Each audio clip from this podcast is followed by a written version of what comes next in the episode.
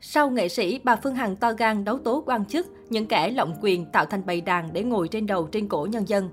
Năm qua, hàng loạt nghệ sĩ Việt như Hoài Linh, Thủy Tiên, Đàm Vĩnh Hưng đều dính đến ồn ào với bà Nguyễn Phương Hằng, xoay quanh các vấn đề từ thiện, sao kê và kiện tụng. Đặc biệt, nhiều đơn kiện đã được gửi đến Bộ Công an và Công an thành phố Hồ Chí Minh liên quan đến việc CEO Đại Nam đấu tố trên mạng xã hội. Cuối tháng 12 năm 2021, cơ quan cảnh sát điều tra công an thành phố Hồ Chí Minh ban hành quyết định không khởi tố vụ án hình sự liên quan việc quyên góp từ thiện của nghệ sĩ Hoài Linh do không có dấu hiệu tội phạm. Mới đây, nữ CEO Đại Nam đã có bài đăng dài bày tỏ sự bất mãn của mình. Quan nhất thời dân vạn đại là câu nói muôn đời không sai. Khi đương chức đương quyền thì hô mưa gọi gió muốn làm cha thiên hạ, muốn thâu tóm quyền lực và cả tiền bạc của nhân dân, kể cả tài sản của quốc gia để làm của riêng đã có biết bao nhiêu nhóm lợi ích đã đi tù với vô số tội, những kẻ lộng chức lộng quyền tạo thành bầy đàn để ngồi trên đầu trên cổ nhân dân. Như bác Nguyễn Phú Trọng đã nói, anh thấy anh không xứng đáng thì anh đừng ngồi cái ghế ấy nữa và tham ô đã được bác ví là ăn cắp. Trong hai năm gần đây đã có biết bao nhiêu quan chức đã đi tù, đó là cái nhân quả trong lúc đương chức lộng quyền.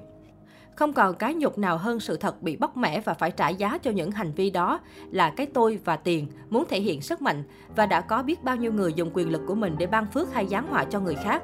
Nhưng nhân quả không chịu một ai, người làm trời biết, tòa án lương tâm là đỉnh cao của cái hô mưa gọi gió nhất thời của những kẻ lộng quyền lộng chức, bạc tình bạc nghĩa với nhân dân. Để rồi có một ngày sự thật được bóc mẽ đi đến con đường tù tội, xấu hổ cả thanh danh họ hàng, thì không còn nỗi nhục nào nhục hơn. Lý lịch mang theo vết ô uế suốt đời cho con cái và nhân dân nguyền rủa, đó là cái giá nhất thời của một kẻ làm quan tham. Nhưng có một điều trong lúc đương thời đương chức, họ được bao cải xu nịnh tung hô, nên họ nghĩ rằng họ là cha của thiên hạ, nên tha hồ dùng quyền lực và thủ đoạn của mình để chi phối và gây ra bao hậu quả cho người lương thiện, cũng như ăn cắp tài sản quốc gia làm riêng cho dòng họ gia tộc của mình. Sống trên xương máu và nước mắt của người dân nghèo khổ, họ là những con người nhưng không phải là người. Khi cho họ có quyền lực, tiền bạc và địa vị thì là lúc họ được sống thật với con người họ. Bản chất được phô bày phô diễn qua những vai diễn của cuộc đời tạo những cú hích để họ được sống thật và gieo tội ác. Cái giá họ nhận được là tai tiếng, là khinh bỉ của nhân dân và tù tội là điều tất nhiên. Khi họ cười thì bao nhiêu người khóc, còn khi họ khóc thì nhân quả của một thời hô mưa gọi gió. Có tài mà không có đức thì rồi sẽ hiện nguyên hình và cái giá phải trả là nỗi nhục muôn đời không rửa được.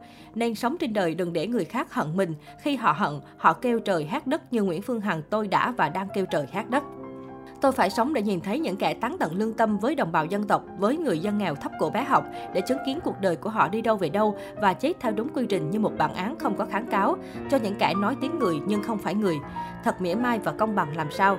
Cho nên được trải nghiệm như tôi là một điều vô cùng hạnh phúc. Tôi được sống đúng với bản chất của mình, với sự biết ơn đất nước này, dân tộc này, để tôi có một lần được sống thật với chính mình vì người nghèo luôn trong trái tim tôi. Tổ quốc này mãi thiêng liêng trong lòng tôi, tôi sẽ trả ơn và trả lại cho cuộc đời này. Những thứ mà vợ chồng tôi có được là của bá tánh, là của nhân dân đã cho chúng tôi, nên tôi không bao giờ sống hổ thẹn với lòng và khuất phục những điều ngang trái. Dù tôi chỉ là một người phụ nữ bé nhỏ, nhưng có ý chí sống và dám cuộc khởi với những kẻ hại nước hại dân. Tôi không sợ mà tôi khinh, nên tôi sẽ tiếp tục chiến đấu, tất cả vì tôi nặng tình với nhân dân và một lòng trung thành với đất nước. Sau khi các nghệ sĩ được minh oan chuyện từ thiện, Đàm Vĩnh Hưng lên tiếng và tuyên bố sẽ không dừng lại vụ kiện cho đến khi nào những đối tượng xấu đó bị trừng phạt và đền bù tất cả những tổn thất về công việc tinh thần mà anh phải chịu đựng suốt thời gian qua. Nữ ca sĩ Vi Oanh cũng có quyết định tương tự. Riêng Thủy Tiên, trước đó phía luật sư của cô cũng cho biết sẽ thay đổi vụ kiện đến cùng. Nghệ sĩ Hoài Linh cũng đã nộp đơn kiện và đang chờ giải quyết. Chỉ riêng Trấn Thành anh chưa có động thái mới sau ồn ào vừa qua.